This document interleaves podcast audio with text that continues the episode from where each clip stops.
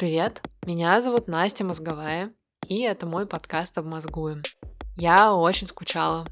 Мне жаль, что в очередной раз случился вот такой перерыв, но правда в том, что этот период выдался для меня очень и очень непростым, и поэтому мне пришлось поставить все возможные активности на паузу. Но сейчас я плавно возвращаюсь и стараюсь восстановить какой-то свой режим, рутину и такой формат своего существования, который позволяет мне заниматься своими творческими проектами и в том числе работать над подкастом. Я очень надеюсь на то, что тебе его не хватало, и ты рад или рада слышать меня сейчас. Какое-то время я раздумывала по поводу того, каким будет первый эпизод подкаста в новом году. И у меня было несколько разных вариантов, но в итоге я решила, что есть смысл начать со свежих рекомендаций. Поэтому сегодняшний эпизод будет именно таким. Если тебе хочется узнать, что я советую почитать, послушать, посмотреть и попробовать, продолжай слушать. По традиции начну с книги. Еще в декабре я прочла «Планету нервных» Мэтта Хейга и сразу же решила, что обязательно расскажу про нее в подкасте.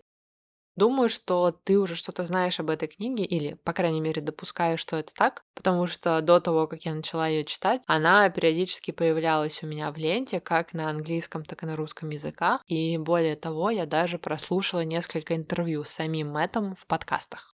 В «Планете нервных» Хейк, с одной стороны, делится своей личной и уникальной историей, а с другой очень точно описывает условия, в которых мы живем сегодня, и очень тонко подмечает их последствия. И в итоге получается идеальная смесь уникального и универсального. С одной стороны, он говорит про какие-то казусы из своей жизни, про свои трудности, про свои переживания, а с другой, все то, о чем он рассказывает, могут понять многие люди, которые живут совершенно в других условиях, занимаются другими делами и очень сильно отличаются от самого автора. Мне кажется, что в разговорах о нашем эмоциональном состоянии сегодня и о том, как, например, современные технологии, социальные сети влияют на наше самочувствие, есть очень много оценивания и очень много скепсиса. Словно нет ничего сложного в том, чтобы оставаться спокойными и уверенными в себе, при этом продолжая пользоваться социальными сетями. Но на практике лично я сталкиваюсь с огромным количеством переживаний и трудностей по этому поводу. Мне очень понравилось и показалось ценным то, что Хейк как бы валидирует все это и помогает, по крайней мере мне, почувствовать себя чуть лучше по поводу того, что меня тревожит. И он говорит, да, я тоже с этим сталкивался, и я не думаю, что это слабость или это моя неполноценность. Это просто естественные последствия или естественные трудности. Хейк обращается к своим читателям с пониманием, терпением, наверное, великодушием и добротой. Он не говорит как эксперт, который смотрит сверху вниз на своего читателя и как бы молча осуждает тебя за те слабости и трудности, с которыми ты сталкиваешься, потому что они ему вообще не знакомы и непонятны. А наоборот, он говорит как человек, который отлично понимает, через что ты проходишь, потому что он проходит через те же испытания. Пока я читала эту книгу, у меня было ощущение, что мы находимся в одной лодке, и мне очень хорошо понятно то, о чем говорит он, а Хейгу как будто бы понятна моя ситуация, хотя мы не знакомы, и он даже не знает о моем существовании. Я бы хотела прочитать несколько цитат из этой книги, я очень люблю это делать, и я всегда надеюсь на то, что цитаты помогут тебе увидеть, почему тебе таки стоит прочитать эту книгу, если, например, мой отзыв не справился с этой задачей. Итак, вот какая штука с нашей психикой. Так много вещей дарят нам сиюминутное счастье, но эти же вещи играют с нами злую шутку в отдаленной перспективе. Мы отвлекаемся, хотя на самом деле то, что нам нужно, это познать себя. Я открывал глаза по утрам, хватал телефон и молился найти там хоть что-то способное отвлечь меня от самого себя. Даже просто листая ленту сообщений, я чувствовал, как мои душевные раны обнажаются. Иногда мне кажется, что моя голова — это компьютер, на рабочем столе которого открыто слишком много окон. Нет ничего постыдного в том, чтобы не смотреть новости. Нет ничего постыдного в том, чтобы не выходить в Твиттер. Нет ничего постыдного в том, чтобы отключиться от сети. Процесс изменения может быть постоянным, а темп нет. Терапевты, проанализировав триггеры психических расстройств, признали самым значимым из них радикальные перемены в жизни. Именно масштаб перемен может стать потрясением для системы. Есть миллиарды разных версий будущего «я», но версия «я» настоящего лишь одна. Сосредоточьтесь на ней. Мы часто хотим, чтобы в сутках было больше часов, но это не поможет. Очевидно, что проблема не в нехватке времени, а в переизбытке всего остального. Если норма становится сумасшествием, то самый верный способ сохранить здравый ум – осмелиться быть непохожим, быть собой, существующим вне материального хаоса и обломков сознания современного мира. Возможно, чтобы наслаждаться жизнью, нам придется перестать думать о том, чего мы никогда не сможем прочитать, посмотреть, сказать и сделать, и начать думать о том, как наслаждаться миром в рамках наших границ, жить в человеческом масштабе. Я все чаще замечаю, что для определенных книг нужно определенное состояние, и что некоторые из них могут потерять свой смысл, совершенно потерять свой смысл и свою значимость, если взяться за них не в тот момент. Я думаю, что книгу Мэтта Хейга стоит читать, когда ты почувствуешь, что очень много волнуешься, слишком много времени проводишь в социальных сетях и не понимаешь, что со всем этим делать. Допускаю, что она будет тебе полезна. Теперь хочу поговорить о подкастах. Еще в ноябре, когда я делилась с тобой своей предыдущей порцией рекомендаций, я упоминала эпизод подкаста «Wanderlust. Один мой день», который делает Света Шедина. После этого я задумалась о том, что очень хотела бы послушать другие подкасты Светы, а их у нее несколько. И в итоге наконец-то послушала «Сядь, подыши». Что это такое? Это подкаст, в котором Света выпускает короткие медитации на русском языке. Возможно, ты уже знаешь, что я люблю guided meditations и пользуюсь приложением Stop, Breathe and Think, с помощью которого занимаюсь медитацией. Поэтому я долгое время сомневалась и как-то сопротивлялась, и даже не пробовала слушать «Сядь, подыши». Я думала, что у меня уже все есть, мне не нужно ничего нового, и, соответственно, зачем пробовать. Но у меня наконец дошли руки, я включила «Сядь, подыши», посмотрела на доступные там эпизоды и в итоге поняла, что это просто сокровище. Свет выпускает короткие эпизоды на разные темы, в которых она не только помогает тебе настроиться и помедитировать, но еще и рассказывает о разных упражнениях, которые можно делать в процессе и о дыхательных практиках. Кроме того, Света выпускает эпизоды, в которых она отвечает на распространенные вопросы о медитации и рассуждает о трудностях, с которыми сталкиваются люди во время медитации. То есть это одновременно и возможность помедитировать, и в случае с определенными выпусками чуть лучше разобраться с этим процессом и, возможно, облегчить его себе. Эпизод, который я слушаю «Сядь, подыши» чаще всего, называется «Отключаемся перед сном». И это вообще не удивительно, потому что у меня всю жизнь есть проблемы со сном. При этом хочу сказать, что Первые несколько раз мне было немного некомфортно, потому что Света там задает определенные вопросы и дает тебе небольшие задания, которые нужно мыс- мысленно выполнять во время дыхательной практики. Иногда у меня было ощущение, что я должна слишком сильно напрягаться или как будто бы слишком много работать, когда я вроде как должна сейчас отдыхать. Но в итоге я продолжала возвращаться к этому эпизоду снова и снова и привыкла к нему. Теперь, когда я включаю его, у меня вообще нет никакого дискомфорта, а наоборот, я как будто бы иду по хорошо знакомой тропинке, мне все понятно, и я с удовольствием мысленно выполняю задания Светы, при этом не теряя способности дышать. Я думаю, что не будет преувеличением, если я скажу, что в декабре и январе ночей, когда я засыпала благодаря медитации со Светой, было больше, чем таких, когда я справлялась с этой задачей сама. И, по-моему, это о многом говорит. Более того, когда несколько недель назад я ездила в путешествие и летела в самолете, а это был поздний вечерний рейс, и я очень много нервничала и очень сильно боялась лететь, я впервые в своей жизни смогла просто сама закрыть глаза в общественном месте, окруженная огромным количеством людей, и начать медитировать. Я много раз думала о том, что я бы хотела быть человеком, который может начать медитировать без помощи. И у меня никогда не получалось это делать. Но тут я как будто бы мысленно возвращалась к Свете, сидела без наушников, одна, просто дышала.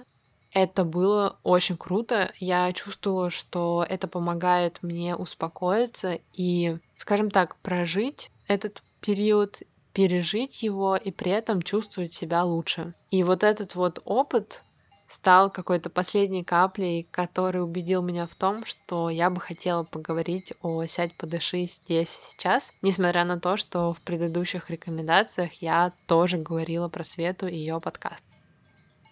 Я думаю, что «Сядь, подыши» — это простой и понятный способ либо познакомиться с медитацией и попробовать медитировать, либо продолжить свой путь в этом направлении и как-то его разнообразить.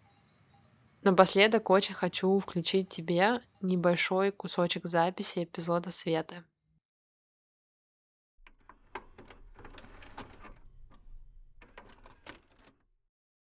Вы лежите на спине и чувствуете, как тело начинает расслабляться. С каждым выдохом становясь все мягче — все тяжелее.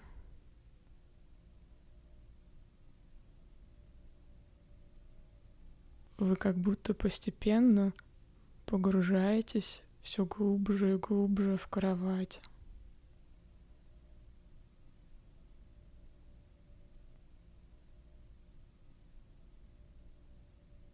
Сделайте пару медленных, глубоких вдохов через нос и выдохов через рот.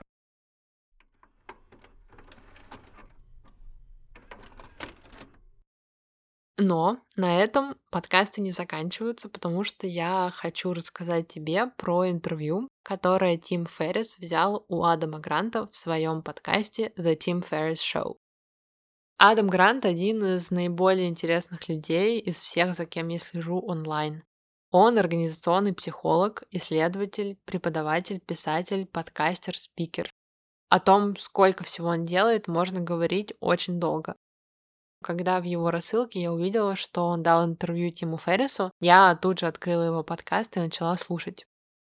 У Адама Гранта очень интересная история. Это сейчас он спикер, чьи выступления на конференциях TED просмотрели десятки миллионов людей. Но в самом начале его академической карьеры, когда он впервые столкнулся с потребностью выступать перед большими аудиториями, оказалось, что он вообще не умеет это делать. Он безумно нервничал, очень плохо разговаривал, потел, он постоянно запинался и не находил себе места. Вместо того, чтобы решить, что это не его, что нужно искать что-то другое, он начал специально по максимуму загружать себя выступлениями для того, чтобы практиковаться. И в итоге сегодня он удивительный спикер, которого очень интересно и очень приятно слушать. И посмотрев на которого во время выступления, понимаешь, что этому человеку сейчас комфортно, и что он не просто рассказывает тебе что-то круто, он получает удовольствие от этого процесса. В разговоре с Тимом Феррисом он в очередной раз говорил об этом. И несмотря на то, что, как я уже сказала, я слышала эту историю несколько раз, мне было интересно, как впервые.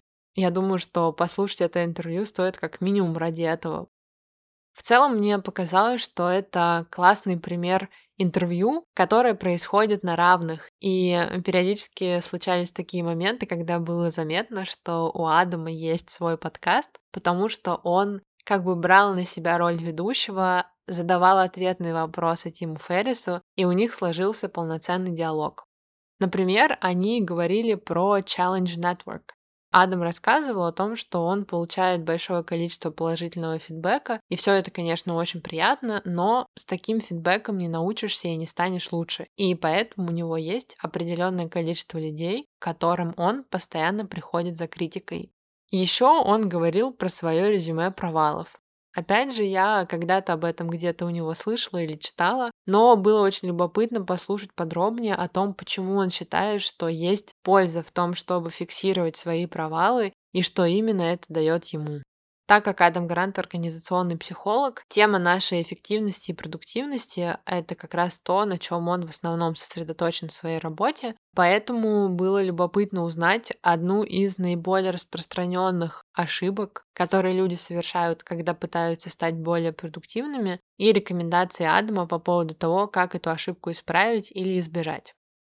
Я могу еще очень долго говорить о том, что интересного и полезного рассказал Адам, но вместо этого просто скажу, что во время прослушивания этого эпизода я открыла заметку на компьютере, и я планировала зачитать некоторые свои тезисы во время записи эпизода, но буквально на днях я залила свою клавиатуру на ноутбуке, и поэтому сейчас он находится в ремонте. И я об этом рассказываю, потому что довольно редко случаются такие интервью или такие эпизоды подкаста, во время которых хочется делать заметки. И это интервью одно из таких. Кстати, в описании к этому эпизоду я оставлю не только ссылку на интервью, но и на отдельный материал на сайте Тима Ферриса, где его команда собрала все, что Тим и Адам упоминают во время своего разговора. А там очень длинный список очень интересных рекомендаций. Так что советую не только послушать, но и посмотреть этот список. У меня не всегда есть видео, о котором я хочу рассказать, но сегодня именно такой случай. Когда-то в январе я листала YouTube и совершенно случайно заметила серию интервью у New York Times, которая называется Almost Famous. Сначала меня привлекло это название, а потом я увидела одно из видео, которое как раз и хочу посоветовать тебе сегодня. Это интервью с первой вокалисткой The Black Eyed Peas, о существовании которой до этого я даже не знала. Когда я училась в школе, мне очень нравились The Black Eyed Peas, и очень нравилась Ферджи, но ни тогда, ни после этого я нигде не слышала, не видела, не читала о том, что до Ферджи была другая вокалистка, а она была, и ее зовут Ким Хилл.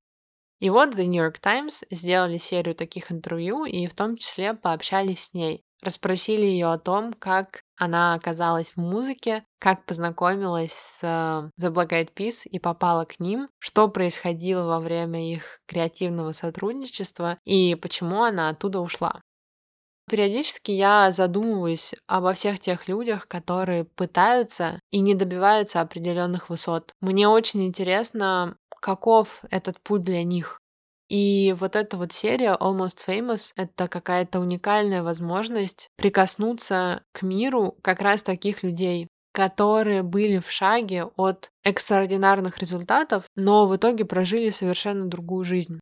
Мне очень понравилось то, что эта женщина, Ким Хилл, осталась очень динамичной и музыкальной. Это видно по тому, как она разговаривает, по тому, как она жестикулирует, как она двигается. Ее очень интересно слушать, и за ней очень интересно наблюдать. Я не сильно люблю видео и очень часто смотрю видео на фоне, но в этом случае мне хотелось быть сфокусированной на экране и наблюдать за деталями на ее лице. Еще меня порадовало и вдохновило то, что она осталась очень доброй и светлой, не обиделась на себя или на жизнь, не разозлилась, не разочаровалась. Я уверена, что ей пришлось пройти через довольно большое количество испытаний, и что принять свою судьбу было непросто, потому что не может быть простым процесс принятия того факта, что у тебя могла бы быть карьера в группе, которая стала всемирно известной. Но судя по тому, как она себя ведет, судя по тому, как она говорит и рассказывает об этом опыте, мне показалось, что ей удалось все это пережить и сохранить себя. По правде говоря, я довольно редко смотрю сериалы, но в последнее время это вообще не так. Только в январе я посмотрела несколько сериалов, об одном из которых хочу поговорить сегодня. А именно это сериал Modern Love, который сняли Amazon. Изначально в The New York Times, о которых я только что говорила, была колонка Modern Love — современная любовь, которая в итоге переросла в огромный раздел с материалами в самых разных форматах. В том числе, кстати, у них есть подкаст. Это раздел, куда можно отправлять тексты самым обычным людям. То есть не обязательно быть журналистом или писателем для того, чтобы твой текст был там опубликован. Но понятно, что он пройдет очень серьезную модерацию и публикуют далеко не всех. Первый сезон сериала состоит из восьми серий. Я посмотрела его буквально за два дня. К сожалению, эпизоды довольно короткие, по 20-25 минут. И в каждом из них рассказана отдельная история настоящего человека, который когда-то об этом написал для The New York Times. Каждая из этих историй, она очень разная, но мне показалось, что все они просто безумно прекрасные в том, насколько они настоящие, многоуровневые, эмоциональные и глубокие. В одном эпизоде была рассказана история женщины с биполярным расстройством, в другом — девушки, которая искала себе партнера и в итоге стала матерью-одиночкой в Нью-Йорке. В следующем пара двух геев, которые решают завести ребенка и в итоге соглашаются усыновить или удочерить ребенка бездомной женщины. Все они заставляют тебя прочувствовать их опыт, посмотреть на ситуацию через свои глаза и как будто бы прожить его вместе с ними. Я смотрела и думала, что именно такие вещи мне хочется видеть чаще. Хочется, чтобы таких сериалов или фильмов с такими сюжетами было больше, потому что они напоминают о том, какой разнообразный человеческий опыт, о том, что быть человеком непросто, и иногда всем нам бывает очень больно, но также каждому из нас достаются порции радости и счастья, и в итоге именно ради этого и стоит жить. Кстати, я оставлю в описании к эпизоду ссылку на свой пост, который я готовила для Патреона, о том, что я успела посмотреть в январе, который был у меня довольно активным в плане просмотров. И еще оставлю ссылку на свой пост с январским плейлистом музыкальным, и там в том числе есть несколько треков из сериала More Love. У меня было еще несколько рекомендаций, но я буду заканчивать, потому что не могу перекричать своих соседей. Спасибо тебе большое за то, что ты дослушиваешь до конца. Спасибо, что слушаешь меня вообще. Я обещаю тебе, что буду выкладываться и стараться в этом году выпускать новые эпизоды как можно чаще. К сожалению, это сложнее, чем мне бы хотелось, и иногда бывает просто невозможно. Но я очень стараюсь, и мне это очень нравится. Если тебе понравился этот эпизод, Пожалуйста, поделись им в социальных сетях или расскажи о нем своим друзьям и знакомым. А еще оставь отзыв в приложении подкаста от Apple. Это действительно очень важно и очень мне помогает, потому что позволяет другим людям узнавать о существовании моего подкаста и понять, почему им тоже стоит его послушать. Если ты хочешь получить доступ к моим закрытым постам, которые я каждую неделю публикую на Патреоне, пожалуйста, становись моим патроном. У меня там разнообразие всего, в том числе плейлисты каждый месяц и персональные заметки, которые я не публикую в Инстаграме. И, кстати, моя рассылка переехала на Patreon. Там уже есть открытое письмо, но все письма будут доступны именно патронам. Спасибо тебе еще раз огромное за то, что ты остаешься со мной. Спасибо за то, что ты меня слушаешь. Это очень важно для меня. Я благодарна за обратную связь и за поддержку. Это очень сильно мне помогает. Хорошего тебе дня.